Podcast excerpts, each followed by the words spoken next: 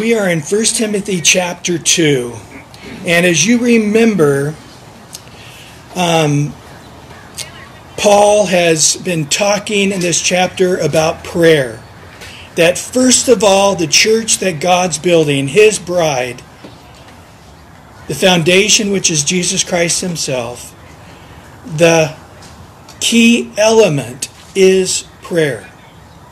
It's interesting, the apostles never asked Jesus how to do miracles or how to walk on water or how to teach really well. The only thing they ever asked Jesus is teach us to pray. And you can catch that in Matthew, it's the beginning of Jesus' ministry. In Luke, it's at the end of Jesus' ministry. But both times they ask him, they're like, tell us the key. It was prayer. They knew that if they could unlock the secrets of Jesus' prayer life, that the power, the teaching, the miracles, the evangelism, the all everything would come from prayer. And that's the way it's supposed to work, right? The church moves forward on her knees.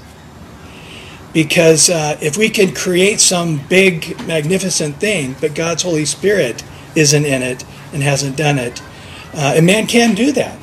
I mean, man can create big organizations, and one of those are the church. Um, and it's really hasn't been built by a work of God's Holy Spirit. And so that's where we need to come back and say, Lord, we realize that we're going to know if we're your church and the fact that we are a praying church. So tonight we started communion during every Wednesday night during worship. Just come up and grab some, or when you get the papers on the way in, you can grab one.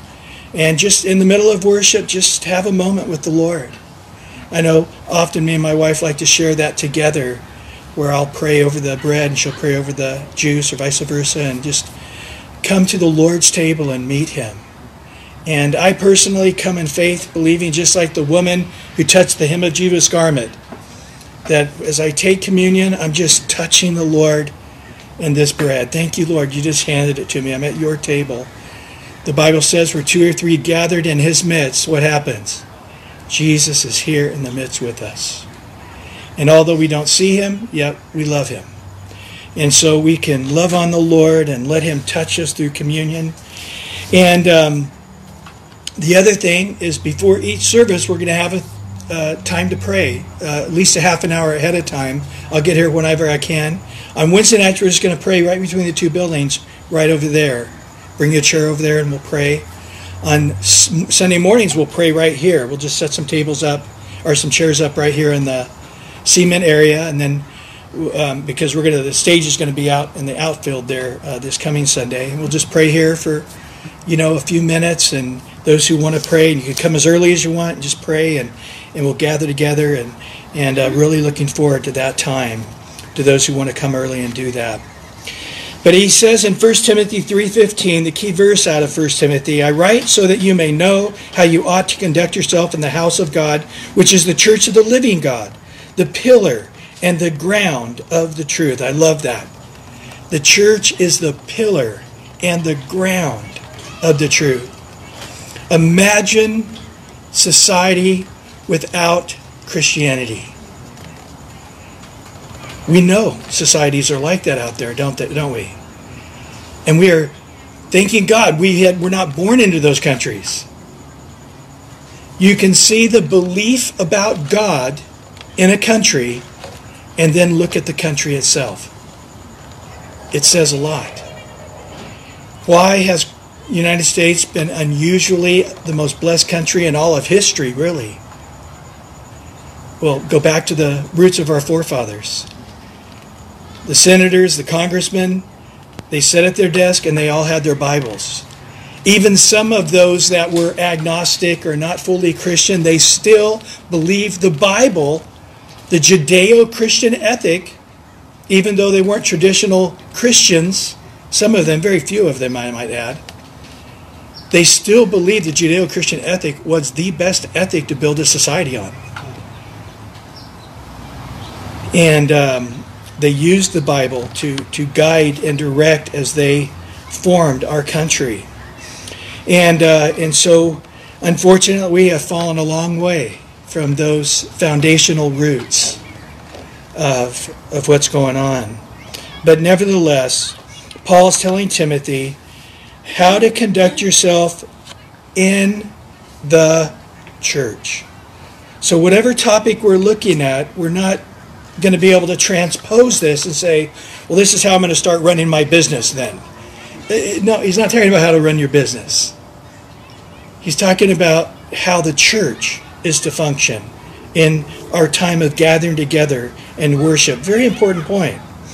So in, in, in, chapter 2, verse 7, Paul says, Which I am appointed a preacher and apostle. I am speaking the truth in Christ. I'm not lying. A teacher of the Gentiles in faith and truth.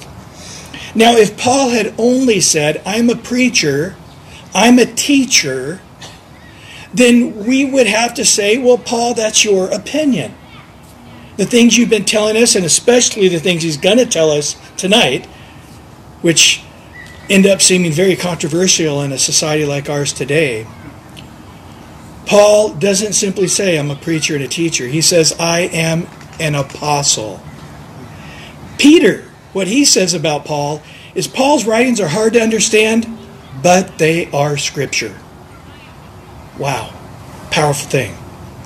And so Paul is saying this isn't my opinion. This isn't just for the church in Ephesus. I'm speaking as one who has direct revelation from God. This is to how the church of God is to be now, presently, and throughout history until the Lord returns. And he makes that clear. This is an official message establishing the facts of the church for all time. In Ephesians 3 8, he says, To me, who am the less than the least of all saints, this grace was given that I should preach among the Gentiles the unsearchable riches of Christ. His ministry is mainly to the Gentiles. He preached to the Jews first, but then the Gentiles, and that's really where the bulk of his ministry was. It's a neat thing to know what God's calling on your personal life is, and then to really press in on that one area and Paul definitely did that. Well, we start tonight in verse 8 looking at the role of men in the church. He says in verse 8, I desire therefore that the men pray everywhere, lifting up holy hands without wrath and doubting. So, a weakness that I'm seeing in the church is men praying. You, you will find most prayer meetings, it's women will be at the prayer meetings. You'll find in most churches that have been around for decades, it's older women with the grandkids playing, you know, coloring on the floor that are at the prayer meetings. Men seem to have more pride, they have less of a humility. They're trying to be the strong one rather than to be the one leaning on the Lord as they should. And so it's true of Paul's time, and it's true in our day. Men, you're not feeling it, and because you're a man, you probably won't feel it to the degree you should, but you should be at the prayer meetings also. And you shouldn't just be there in body and not in spirit. Don't just show up and sort of take a nap, you know, look at your cell phone, check out the scores, you know, do a little texting. No, he's saying you need to be there in it. Wherever the prayer meetings are, wherever the church gathers, you know, the church is not a one location. The church is the group of people that all have submitted themselves into that body. This case is Calvary Chapel, Los Alamitos. So wherever we meet for home Bible studies or men groups or women's groups, whatever, we're all submitted under this authority and this fellowship. Wherever we're at, men step up. And I, I, think a big part, and I think Hollywood's really done this to us, is, is we are told to go on our feelings. You know, you see the movies, and the boy, they get the right music playing, you know, and and they get the, the right lighting, and you feel that that person's falling in love with that other person. You feel like, man, I'm falling in love with them too. They, they, they, they know how to stir the feelings. And you're just oh, you're, you're feeling that romance and feeling that love. And, and then they end on a high note, and you're like, oh, that felt so good. And then you're back to reality, and you look at each other going, I want to watch another movie. Um, because of feelings. So, guys aren't going to feel it. So, if you're waiting for a filling to get into emotionally into the prayer, it's probably not going to come, but that's what God desires. God desires passion in all his relationships, right? And so, men in particular, step up at the prayer meeting. Be the one praying, praying with supplication. Remember, we saw that earlier intensely. And, and you're, you're lifting up your hands. It's not going to tell ladies to lift their hands up because they do that naturally. They're naturally sort of more humble human being. Guys are more prideful. It's hard for us to, we feel silly when we humble ourselves. And women just so beautifully lift their hands and Lord, I love you. It's just so sweet. And guys are like, oh, I feel so childish. I feel silly. I feel stupid right now. Oh, I just I don't like how I'm, this is lifting my hands making me feel. It's pride. It's pride my kids when they were small they used to wait for me to come home and and they would all there and they would have all their hands up daddy daddy daddy daddy and i couldn't get the front door open they're all standing there at the door and oh. trying to get in and, and then all all of them i had four ch- children they all wanted me to hold them at once you know it's like can't can't do it you know but it was so i just remember them looking out the window with their hands daddy daddy as i'm walking down the way coming to the house and of course it's time of surrender it's where you, you, you say, I'm submitted. Freeze. Put your hands up. What's, what's going on there? It's, it's, it's saying, I submit to authority. I'm submitted. It's a humbling place to be. Get your hands up. Get on your knees. Walk backwards. Get on your knees. Now pray. the police don't tell you that, though. They don't tell you to pray. They, but uh, in essence, this is what the Lord is saying. It's God's desire there'd be passion with the men. They lift up their hands. Yes, it's humbling, and keep doing it until you're broken and you're falling upon that rock. You said, fall on the rock and be broken, lest the rock falls on you and crushes you to powder. And then lift up your hands, not because you're angry or doubting. Men often, you know, get pulled off. Their hands go up. Man, I'm going to get you, you know, pull over some eight foot guy picks up. Yeah, oh, I'm out. Come on, come on, come on, everybody. No, no, I'm sorry. Speed away. But we'll lift up our hands in anger. We'll lift up our hands doubting. You know, why me? Why always me, God? You know. Men will do that. Men will be angry. Men will be frustrated. Men will quickly, with their emotions, turn to anger. Quickly, with their emotions, turn to wanting to punch somebody. But yet, Will we just do it in the sweetness like the ladies do? Just in a sweet spirit. I'm surrendered. I don't care what anybody else thinks about me right now. I don't care if I look like I'm a holy roller right now. You can say I'm a Pentecostal, I'm not, but I definitely believe God's a God of miracles. Lord, just and just that beautiful child lifting their hands up to Daddy, Daddy, Daddy. This is what God desires in His church. But yet, in most churches, it's the women who are praying. They're the ones leading the prayer meetings. They're the ones lifting up their hands. They're the ones with passion. And guys are just sort of, you know, sitting silent. That's not the Lord's desire in His church. Boy, one of my favorite verses on having faith in prayer is found in Mark 11 24. Therefore, I say to you, whatever things you ask when you pray, believe that you receive them and you will have them. I love that. Jesus, um, if, if he wanted balance in prayer, he sure didn't teach it. He's, he's, no, he doesn't say, now pray whatever's on your heart, but don't get crazy. He didn't say that. He's like, sit that mountain, be uprooted, moving, thrown into the sea. It's like, Lord, that's wild and crazy stuff, you know? I say to you, two or three agree together on anything it will be done for you. It's like, wow. The Lord definitely, in His teaching on prayer, wants us to realize we're talking to God who can do anything and to go ahead and pray it. God will say no, he'll say wait, he'll say yes, whatever God's going to say, but but don't you get small in your prayers. Don't you get discouraged in your prayers. Don't lose heart in your prayers. Um, believe God even to move mountains. And that's what Jesus taught us. Well, then we go on to learn about the role of women in the church.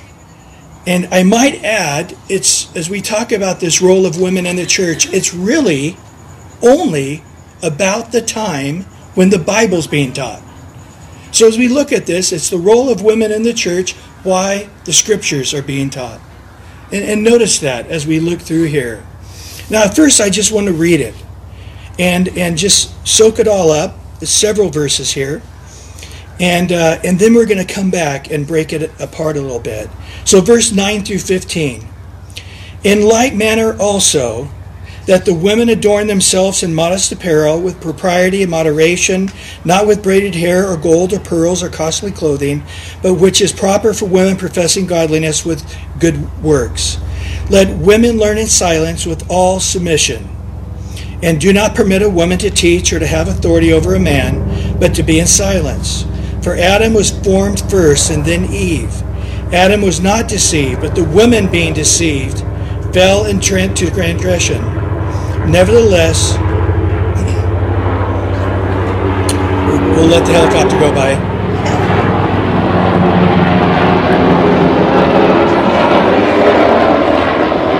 Okay. Here we go. I'll go back to verse 12. And do not permit a woman to teach or have authority over a man, but to be in silence. Verse 13. For Adam was formed first, then Eve. Adam was not deceived, but the woman being deceived fell into transgression. Nevertheless, she will be saved in childbearing if they continue with faith, love, holiness, with self control. Now, my fear in teaching these verses is that I'd be misunderstood and make somebody angry or turned off by this teaching. Dr. Ironside, when he taught on this passage, a lady afterwards came up to him at the end of the service, very angry, and she looked at him and said, Dr. Ironside, if I were your wife, I would put poison in your coffee. And he said, Ma'am, if I were your husband, I would drink it. I don't want anybody to be mad here. But I do want to make three points before we start into this study. First of all, it is essential that you understand that we are speaking on the role of women in the church and not everywhere in society. Secondly, it's because of the culture we're in today that some teachings of the Bible seem backwards, antiquated, out of date, or even oppressive to women. Thirdly, but I ask that you would listen to the whole study, hear the complete scriptural reasoning the Apostle Paul gives us by the Holy Spirit. So, first of all, in verse 9 and 10, he tells women um, in the same manner, just like I would like men, all the men everywhere, lifting up holy hands with a, a, a passionate prayer. In the same way, this is for all the women that they wouldn't adorn themselves with modern apparel and propriety, moderation, not braided hair, gold, pearls, costly uh, clothing, but which is proper for women professing godliness with good work. You know, for our church, I, I really don't think it's an issue.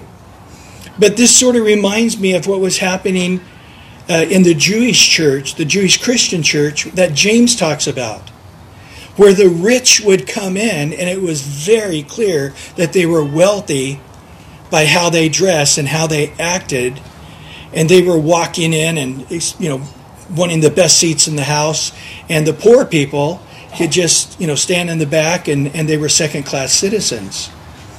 And James says this is sin. If you're acting rich and you're treating somebody poor, you're in sin.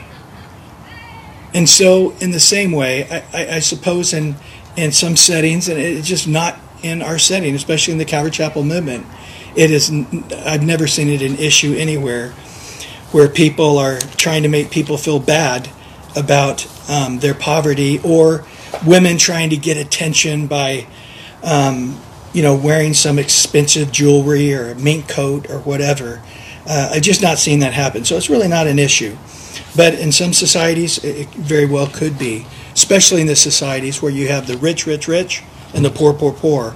I could see um, that that this being an issue, but for us, it's not. I think Peter says it best in 1 Peter 3, verse 3 and 4. Do not let your adornment be merely outward, arranging of the hair, wearing gold, putting on fine apparel. Rather, let it be the hidden person of the heart with an incorruptible beauty and of a gentle and a quiet spirit, which is very precious in the sight of God. I think that says it all. I really do. And then in verse 11, so let a woman learn in silence with all submission. Now, I'll just say, I love the New King James Bible, but understand whatever version you have, whatever translation you have, we always refer to the original language, which in this case is Greek, um, some Aramaic, but mostly Greek. And, and so when I see this word, it, it just says, let women learn in silence. I, I want to say, what is that Greek word? And the Greek word here is hesychios. It's the best I can pronounce it. And uh, interesting, this word's already been used in this chapter. Back in chapter 2, verse 2, it tells us there for kings and all pray for kings and all who are in authority that we may lead a quiet and here's the word peaceable life in all godliness and reverence so a better translation would have been let women learn in a peaceable spirit. Not a contentious. That would be the opposite. They're bringing contention. They don't like what was taught and they're arguing. And a matter of fact, this word is used twice more in 1 Timothy 2, verse 11 here, and also again, we're going to see it in the very next verse, verse 12. Um,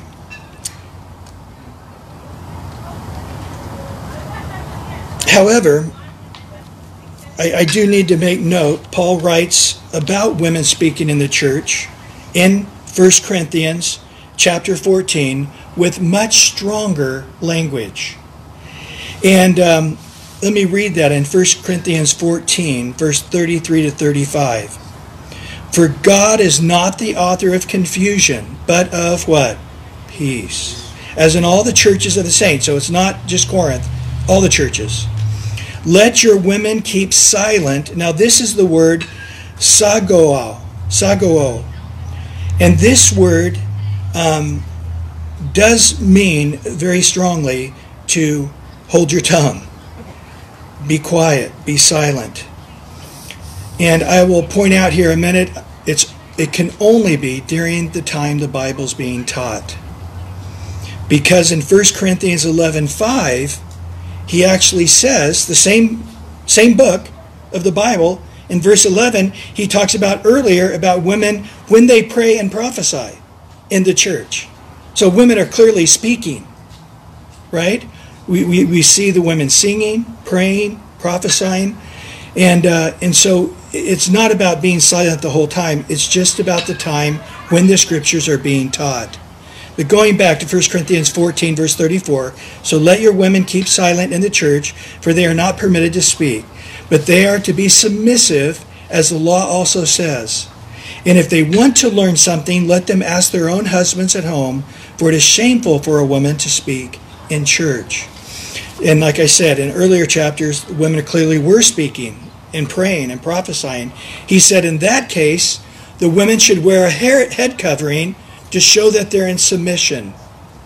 But then Paul says in 1 Corinthians 11 16, if this custom is not true for you, then let it go. It's, it doesn't apply. It doesn't apply in our culture that women wear head coverings. It's a sign of submission. It's just not it's just not the case in our culture. But in this culture, the Eastern culture of this time, it was. So what do we, we learn from this? That that women are to have a peaceable, quiet spirit, which is precious in the eyes of God. And when the teaching is being done, and evidently, in this scenario, it wasn't just the pastor preaching, people added in stuff as he was preaching. The women, or the, excuse me, the, the, the men would share also. So it was more of a group type of teaching rather than a single guy teaching. And maybe questions would be asked, and that, that's the way it was in the Jewish culture. A guy would teach and he would ask somebody a question. He would point to him and, and ask them to quote the scripture or to give their uh, two cents on it, which is sort of what we do in home fellowships, isn't it? And um, and so in, in, this context, he, he's saying that the women are, are unruly. They're not. They don't have a peaceable spirit. Now I'll just say, if you read 1 Corinthians 12, 13, and 14, almost every verse is, is having to tell them stop doing this, stop doing that, stop doing that, stop doing that. It's definitely a church that's out of order. You can read at the very beginning of 1 Corinthians. He says, I wish I could teach you guys. You're so carnal, so divisive, that I got to treat you like non Christians, as if you have no spiritual discernment, because you act like non Christians, not Christians. So, what was going on in Corinth, I do believe was unique, and that the women, uh, some say that these are women that were saved out of prostitution or out of slavery and they didn't know how to conduct themselves in society. I, don't know, but I do believe Corinth was a unique situation going on. And I think that the, the, the whole of the scripture is not that women don't talk, because Paul said in 1 Corinthians, when they pray, when they prophesy, we also see them in 1 Corinthians 14 when he talks about them singing. So, to be honest with you, if you say, well, how do you think it's happening in our church? I'd say I think it's very very balanced. I, I, I do sense, not just amongst the women, but I sense amongst the men as well. There is just a peaceable spirit of, of yieldedness to one another, to the authority of the church, myself and the other leaders, but most importantly to God. So it really, there is no conviction here tonight. But when I talk on tithing next week, there'll probably be some conviction. That's, that's, a whole other topic. We're not talking about that next week. I'm just kidding. But but here, I, think as we read this tonight, we, we say, yeah. But again, I, I've seen times, and in every church, where people get prideful, become divisive, do divide the church, and I think these scriptures are very much um, at that time needed to say, hey, there, there's there's not to be anything but a peaceful and a quiet, yielded, submitted spirit. And he says that right there, that they would learn in silence with all submission. This word is a military word. Wiersbe, in his commentary, says it this way Anyone who has served in the armed forces knows that rank has to do with the order and authority, not with value and ability.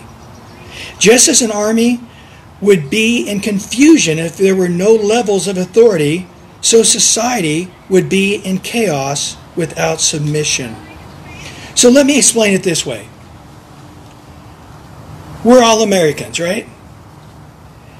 And and when you're driving down the road, we all since say we're all a bunch of equal Americans. And, and even if you're driving a Mercedes and somebody next to you is driving a beat up old car, we don't, we don't feel like one's greater than the other, even though we would like to have the Mercedes. Um,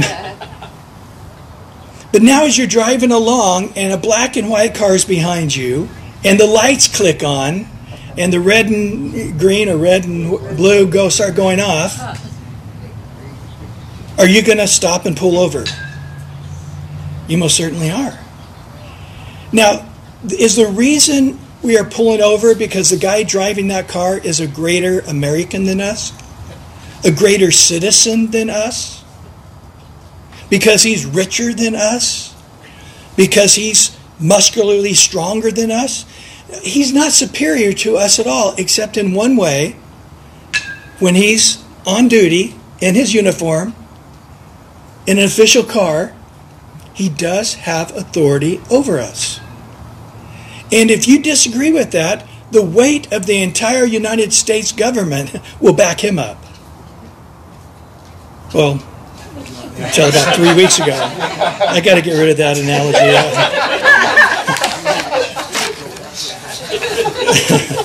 Hypothetically, in non COVID uh, times, this is true. Um,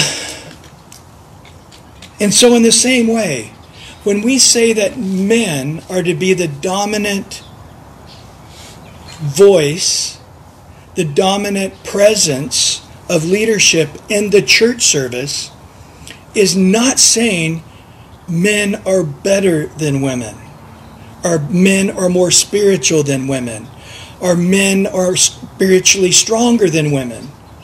No. It's simply the authority structure the Lord has set up. And uh, and this is why he says in verse 12, and we're going to talk more about why this is the Lord set it up this way in a minute. Let me cover verse 12. And I do not permit a woman to teach or to have authority over a man, but to be in silence or peaceable spirit. So Paul here is saying, in the church, this is a principle that God has set up. But again, we're not talking about in the business place. We're not talking about in politics. We're not talking about in some other venue. You know, you don't go to the dentist and say, I only want a male dentist. Or, you know, you're at the banks, and I, I, I only want a man banker. It, it would be sort of ridiculous, huh? Be, because that's it has n- no bearing on it whatsoever. Here it's not about women couldn't teach as good as men. That's not why. I know there, there are women that are much better communicators than men. That's not the reason. Here it is simply to teach, referring to the Bible. So, could women sing, pray, prophesy, share their testimonies? And could they teach on other things in the church other than the Bible? I say yes. If, if the, the woman was organizing a missions trip and we have her come up and share for 10 minutes what the vision of the trip is and how to get signed up and what to do and all of that i don't think that doesn't bring glory to god i don't think we have to have a man only in that case this is only talking about the teaching of the bible so women in teaching of the Bible is not to have authority over the man in that one way. And in honest reality, it's about her and her heart. It's about her and her heart. If she in her heart is saying, I should be the pastor of this church, I know the Bible better than that preacher, and I could do a much better job preaching that. I taught at the women's Bible study, and I really taught that passage clear. He should listen to my teaching, it would help him to preach better. If there's if there's something going on in her heart where there's there's not this peaceable submitted spirit then it, this is what this is supposed to to to bring into focus. This is what's bringing into the light that very heart. But this is about in the church and the teaching of the bible so why is the woman to be in authority over the man why is the woman to be in, in under authority to the man in the teaching of the word in the church. He tells us in verse 13 For Adam was formed first, then Eve. So understand, in creation, and, and it doesn't jump out to you when you read 1 Corinthians or read Genesis 1 and Genesis 2 and Genesis 3. It doesn't jump out to you right away that Adam was alone for a day or two. We don't know how long. It was just him. Adam was the only human being on earth. And he was naming all the variety of animals. That tells you how smart he was right from the get go. He was giving them all names suited to each of them. But as he was giving names to all the various animals, he realized there was a big distinction in some species between the male and the female. if you, you know about animals or fish or whatever, you can tell there's there's a big difference a lot of times between the male and the female of one same species. But he also realized that they had something that he didn't have, and that was a companion. So at some point, when he was done naming the animals, and he realized, so in the midst of paradise, in the midst of perfection, was sadness, was a sense of loneliness. And God grabbed Adam and he said, Come on over here. And he put him to sleep. And there he did the first operation on earth. And he took one of his ribs, sewed him back up, went over, and from the dirt he made Eve. And God very clearly, specifically says, she is going to be your helpmate. She's going to be your completer, not the one who's to be your competitor. She's the one to help you, Adam, be the person God wants you to be on this earth. And so he makes it clear Adam was first, Eve was second, and God designed it that way so she would be the helpmate to him. This is not cultural. This is all the way back to creation. So if you read these verses on the women's role in the church, you say, well, that was Ephesus. Oh, that was Corinth. Oh, that was back in the Greek Empire. No. Or the Roman Empire. That No, no. That, that's not the case here. This is talking about all the way back to creation. Paul makes this point again in 1 Corinthians 11, verse 8 and 9. For the man is not from the woman, but the woman is from man. Nor was the man created for the woman, but the woman was created for the man. A very important point to God and to Paul as he's teaching why the man is to be the main instrument that God uses in the church service. In verse 14, Adam was not deceived, but the woman being deceived fell into transgressions. Here's the second reasoning Adam took the fruit from his wife Eve and ate, but he was not deceived. He absolutely knew he was sinning, he knew he was doing the wrong thing. Eve was deceived, though. She, she really did not get that she was being duped by the devil. She didn't see it coming. The devil came and he didn't tempt her with drugs or alcohol or porn or you know greed. He came and he seduced her with being more spiritual than she was. Hey, you shouldn't let God act like he's an authority over you. You should be equal to God. And it, he knows if you eat of this fruit, he's going to have competition. You're going to be as great as he is. Don't let God do that to you. Don't let God suppress you. Eat of that fruit and be equal to God himself. That was the spirit in which she sinned.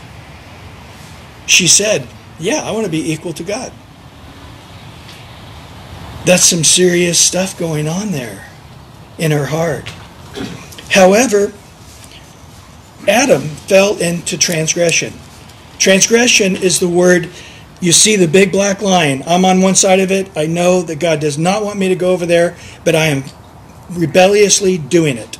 That's transgression. Iniquity is where one minute you're doing righteously and you slip and you slide, and all of a sudden you're into sin. You're like, How did I get here?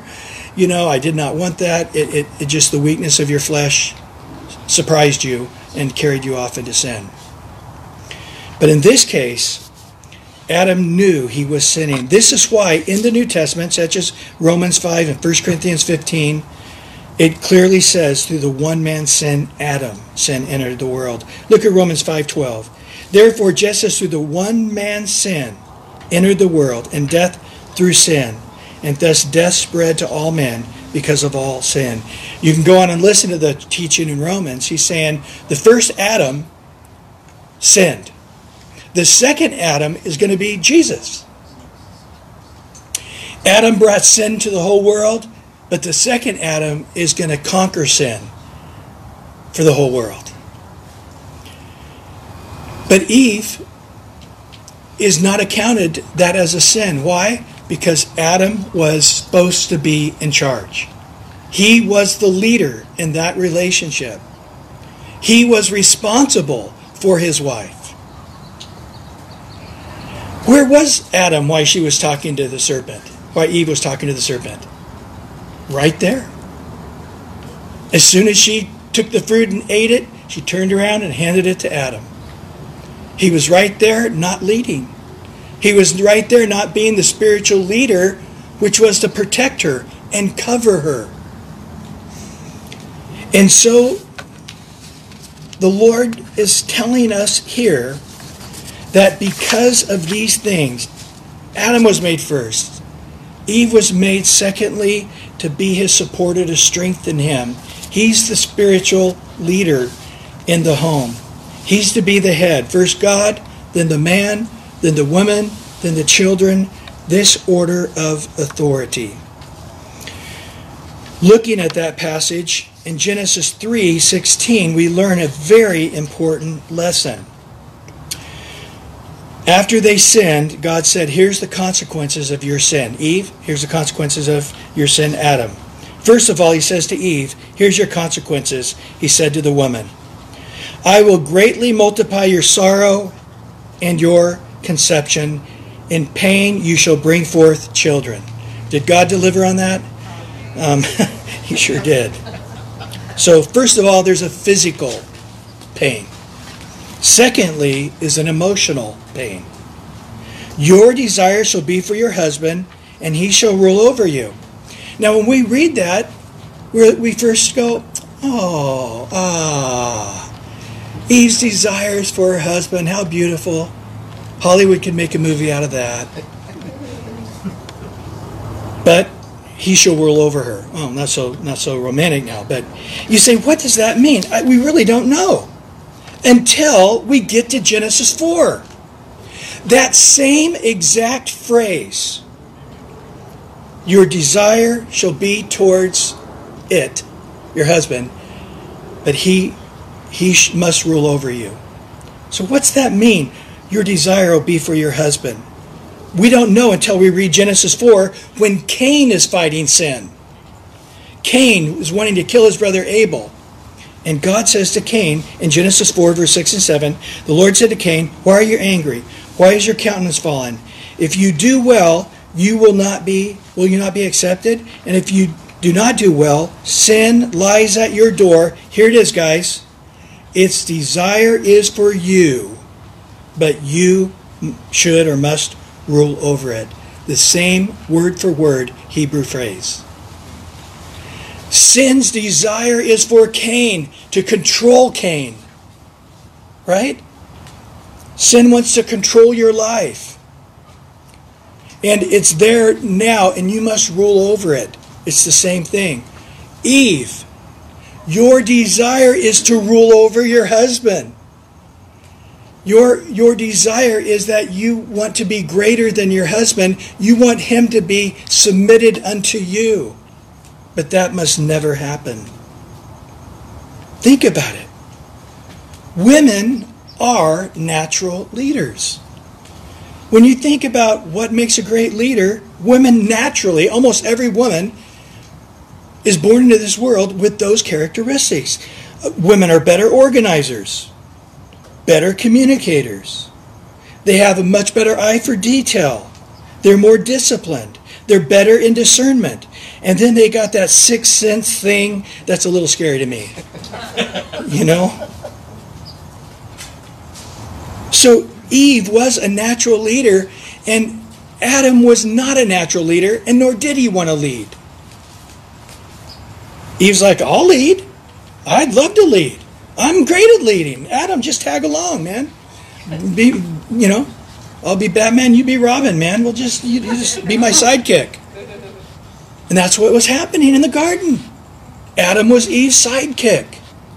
And then she walks over to the tree that they're not supposed to eat of, and there's this amazingly beautiful animal, and she's just having this wonderful conversation, and and she realizes, hey, I should have ate of this a long time ago. Uh, me and you both, Adam, should be eating of this because this isn't right. God being over us, uh, we should be equal to Him. Sounds scary, blasphemous to me. But now, physically, she'll have pain in childbirth. Emotionally, she is the better leader, but she can't do it. She has to wait on her husband to be the leader. It, my analogy would be a woman is like a, a slick um, sports car. You know, some beautiful red. Give me a beautiful sports car, guys. A Ferrari. There you go. There's the women in this beautiful Ferrari cruising. And there's the guy. He's the big diesel truck. You know, just going down the road. And the woman, you know, she's starting out, she's going fast and sleek and, you know, turn corners really easily. And here's the guy. Her natural thing is to get in that Ferrari and get around that diesel. Get the heck away from that diesel. But God said, nope, you're a Ferrari, but you got to be behind the diesel. That's a pretty miserable place to drive, especially if you have a Ferrari, isn't it? Sitting back there looking at that big metal back of the truck. Uh, not very fun. Listen to Genesis 3, verse 1 through 6. Now the serpent was more cunning than any beast of the field which the Lord God had made. And he said to the woman, Has God indeed said, You shall not eat of the tree of the garden? And the woman said to the serpent, We may eat the fruit of the tree of the garden, but the fruit of the tree which is in the midst of the garden, God has said, You shall not eat it. And then she adds to the word of God, Nor shall you touch it. God never said that, lest you die. And the serpent said to the woman, You shall not surely die. For God knows that in the day you eat of it, your eyes will be open. You shall be like God, knowing good and evil. So when the woman saw that the tree was good for food, that it was pleasant to the eyes, and the tree was desirable to make one wise. You see, she's deceived. I've seen some amazing fruit, but I never thought, if I eat that plum, I'll be the smartest guy on earth. Never had that thought. She's like, I'm going to be the wisest person if I eat that fruit. She took of its fruit and ate. She gave to her husband with her. Do you see it? And he ate. Adam was not leading, he was following his wife. The greater sin here is Adam was not being the spiritual leader, the protector, the covering for his wife. This is why in the church,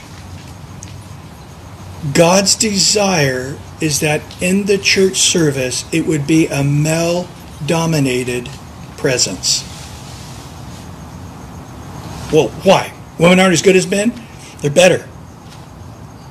Because you don't think women can do as good a job teaching? Better. You don't think they're better at organizing? Yeah, they are. They are better at organizing. Well, I mean, this doesn't make sense. It's spiritual. Adam was made first. The woman was made to be his helpmate, not the other way around. And Eve, when it comes especially to spiritual things, needs a covering. She needs a protector. Because the devil will deceive. And she may be in a slick car. She needs to be behind the diesel plugging away, blah, blah, blah, blah, blah. My wife will say something, we should do this or do that. And I'm like, yeah, that's a good idea. Let me think about it, you know. Then one day, two weeks later, I'll come in going, I know exactly what we should do. We should do this and that, this. That's what I told you two weeks ago. No, you didn't. I never heard it. I had this as an original thought I've had. Ladies, does that happen or what? That's the that's the pain the woman has is to have to be behind this guy who's more incompetent than they are. But yet it's also especially in spiritual things for their protection. Well, finishing up in verse 15. Nevertheless, she shall be saved in childbearing if they, the women, continue in faith, love, holiness, and self control. Now, the word saved here, sozo, it does mean spiritual salvation, being born again. I'm saved. But understand, that word also is used many times just to mean to be saved from pain, saved from a bad decision, saved from being foolish and living a foolish life and reaping the consequences of foolishness. We see this, for example, in 1 Corinthians 4:16. Take heed to yourself and to your doctrine, continue in them, for in so doing, this will save both yourself and those who hear you. Well, he's not talking about being born again. He's saying save from pain. Have good, solid doctrine so you don't get off on rabbit trails into things that aren't healthy and good spiritually and, and hurt people. But then there's a weird thing here. It says she will be saved through childbearing. What's this talking about? It's saying she has an outlet. Her outlet is to teach, not the whole church congregation, not to the men. That's not glorifying to Christ. There's so much on this topic. You can read about it in 1 Corinthians 11 also, but just I just brought to mind. Um, it says that the, the head of Christ is the Father, but the head of Jesus is the man, and the head of the woman is the man. So when the man is leading the church, Christ is our head, we give glory to Christ. But when the woman leads spiritually, it's glory to her husband, not to Christ. You can read that in 1 Corinthians 11, the beginning there. But going back on, on topic here, well, what's that mean? The women saved in childbearing. That very thing. That if they want to take all their spiritual doctrine and knowledge and information, pour it in to the kids. Notice in 2 Timothy 1 5, he says there, When I call to remembrance the genuine faith that is in you, which dwelt first in your grandmother Lois and your mother Eunice, and I am persuaded is also in you.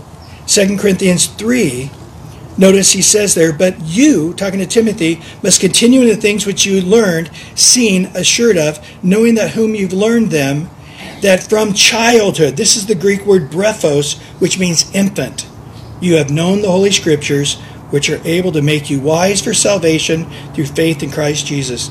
Paul says, Timothy, what's going to save your life is not what you learned from me, but the grounding your mother and your grandmother gave you starting in infancy. Your strength right now is the fact that from a baby all through your childhood, you had this strong input of doctrine, of teaching, of the knowledge of God and the Bible through your mother and your grandmother and now I'm confident you'll be safe and strong. Interesting in 1 Timothy, he says, widows, for them to be supported. Number one, in 1 Timothy 5 3 and 4, he says, you couldn't have children of your own. But interesting, at the same time, in 1 Timothy 5:10 it said, in order to be supported as a widow, you still had to have brought up children. So to be a woman taken care of, a widow taken care of by the church, she didn't have her own kids, but one of the qualifications is that she still poured her life out into kids in order for her to be supported as a widow. And again, if they continue in this peaceable and self controlled thing. Well, finishing up here, as we wrap it up, this difficult teaching. In 1 Corinthians 11, 11 and 12, it says this Nevertheless, neither is man independent of woman, nor woman independent of man in the Lord. For as woman came from man, even so man also comes through the woman. But all things are from God. So he says, guys, don't get prideful. Well, Eve, you wouldn't be around if it wasn't for my rib. well, after that rib story, there's not one person who's lived on the planet without a woman.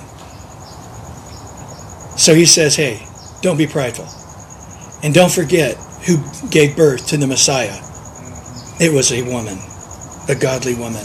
So he says we are both um, equally humbled by the other person.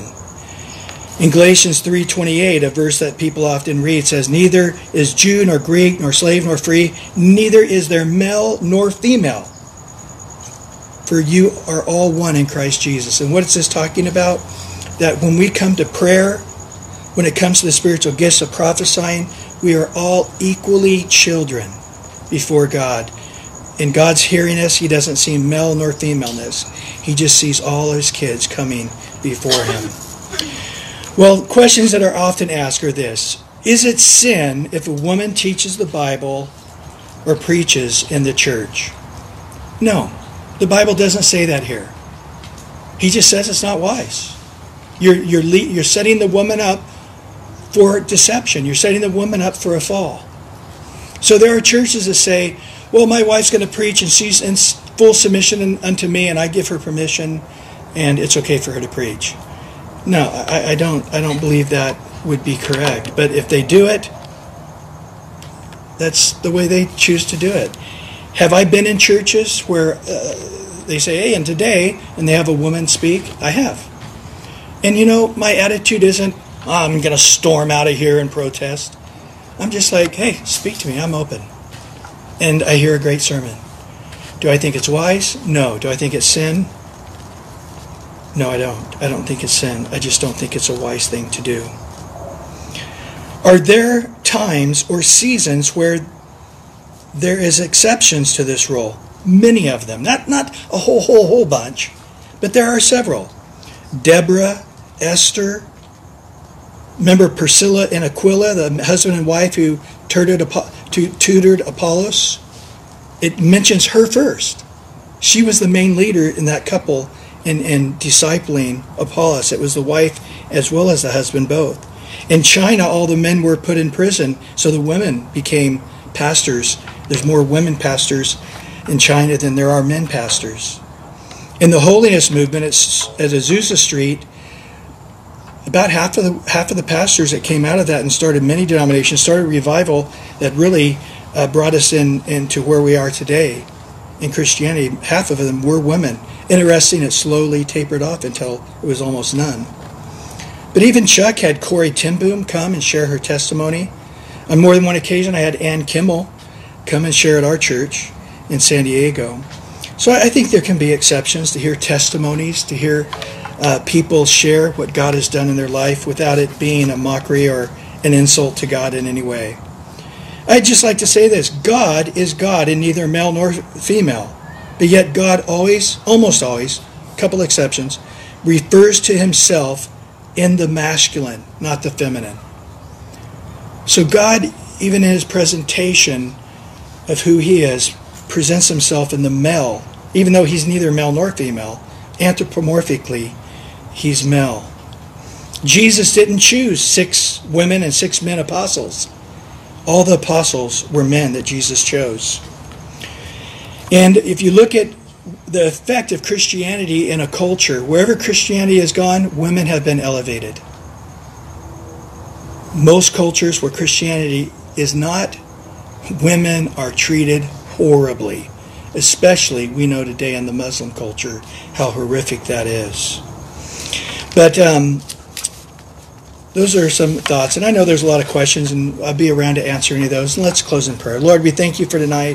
Thank you for your word. We ask in Jesus' name you'd continue to speak deeper and deeper into our hearts as we go line upon line, precept upon precept through your scriptures. In Jesus' name, amen and amen.